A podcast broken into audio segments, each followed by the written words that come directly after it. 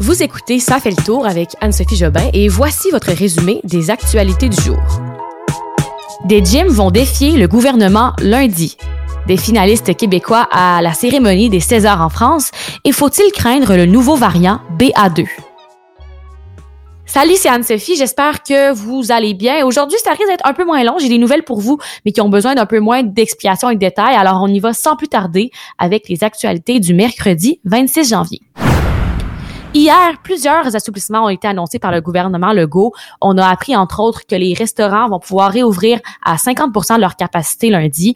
Les biodômes aussi, le aquarium, jardin botanique, euh, ça, ça aussi, c'est lundi. Et une semaine plus tard, le lundi 7 février, ça va être au tour des cinémas et des salles de spectacle qui vont pouvoir aussi réouvrir à 50% de leur capacité.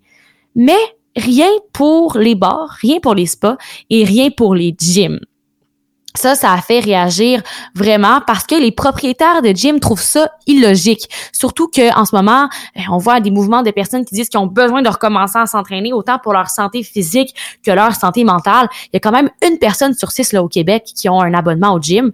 Alors là, le mouvement est parti. C'est sur les réseaux sociaux. Vous avez peut-être vu ça passer sur Instagram ou Facebook. Les gyms vont donc, je vous le confirme, là, réouvrir, pas tous, là, mais certains gyms vont donc réouvrir malgré le fait que le feu vert ne leur a pas été donné par le gouvernement. Il y a un groupe Facebook qui a été créé par les propriétaires. Il y a déjà 100 autres propriétaires qui en font partie. Et j'écoutais quelques analyses de médecins, de spécialistes aujourd'hui qui disaient que euh, on n'a peut-être pas donné le feu vert au gym parce que ça peut être lié au fait que lorsqu'on fait une activité sportive là, tu on transpire dans un gym. Donc oui, il y a plus de risques évidemment que quatre personnes assises au restaurant. Surtout que lorsqu'on est au restaurant, c'est la même bulle ou deux bulles ou quatre personnes de différentes adresses. Donc, c'est plus facile ensuite de retracer les contacts directs qui auraient pu être infectés par euh, votre propre infection à la COVID-19. Je vous disais plutôt des finalistes québécois à la cérémonie des Césars en France. Et oui, trois de nos acteurs québécois d'ici qui sont finalistes pour euh, cette cérémonie du cinéma français en France. Donc, c'est Sylvain Marcel, premièrement, et Daniel Fichot aussi, qui ont décroché tous les deux des nominations pour leur performance dans la comédie dramatique Aline, un film qui est inspiré de la vie de Céline Dion. Donc, euh, Sylvain Marcel, lui, il jouait René Angélil et Daniel Fichot, elle jouait la maman de Céline Dion, Maman Dion. Xavier Dolan, de son côté, lui, il est nominé pour un prix grâce à son rôle dans le film Illusion perdue. C'est dans la catégorie du meilleur acteur dans un second rôle. Et c'est quand même cool parce que normalement, Xavier Dolan, on le connaît comme réalisateur. Hein? Et là, en plus d'être un excellent réalisateur, on apprend que c'est un excellent acteur. Donc, euh, bravo à Xavier.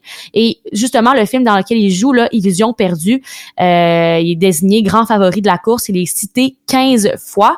Et juste un petit rappel que la cérémonie du cinéma français se tiendra le 25 février à l'Olympia de Paris.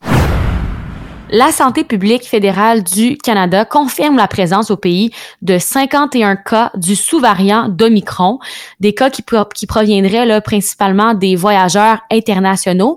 Et ce variant-là, il retient l'attention des scientifiques parce qu'il serait très contagieux. La propagation serait plus grande encore qu'Omicron en ce moment.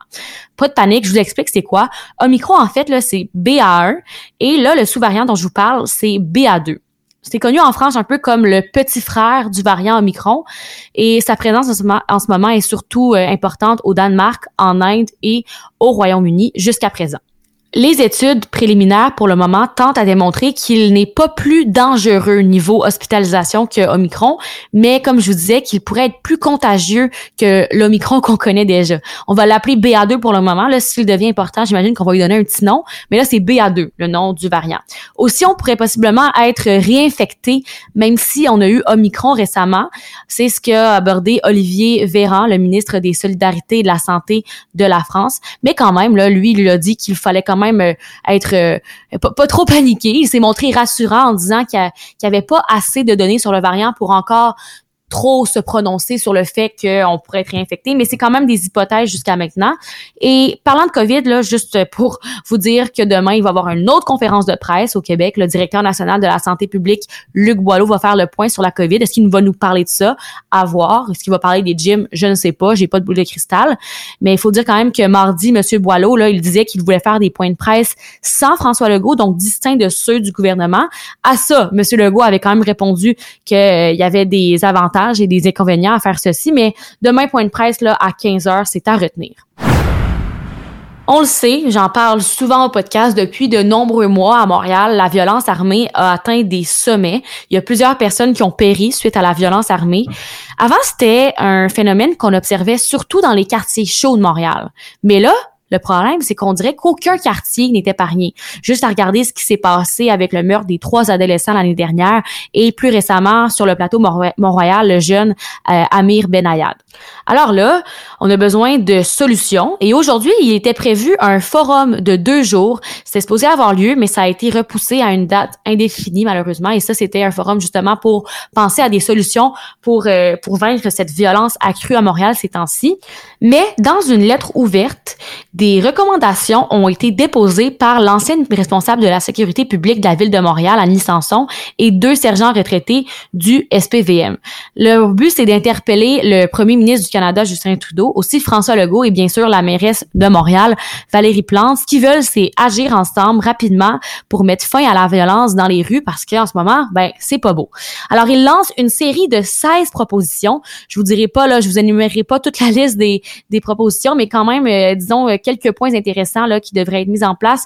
On parle de mettre en place à Montréal une ligne téléphonique gérée par une équipe pour accompagner les parents qui voient leur enfant qui pourrait tomber dans la violence.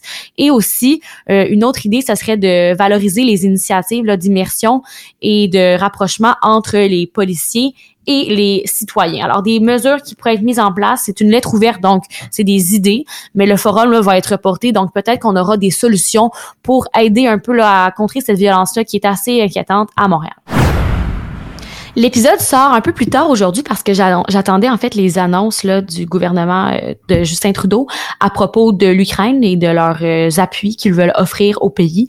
Premièrement, ce qu'on a appris, c'est qu'Ottawa prolonge l'opération unifiée pour trois ans pour soutenir l'Ukraine. Alors, il y a 60 membres supplémentaires des forces armées canadiennes qui vont se joindre aux 200 employés qui sont déjà là-bas.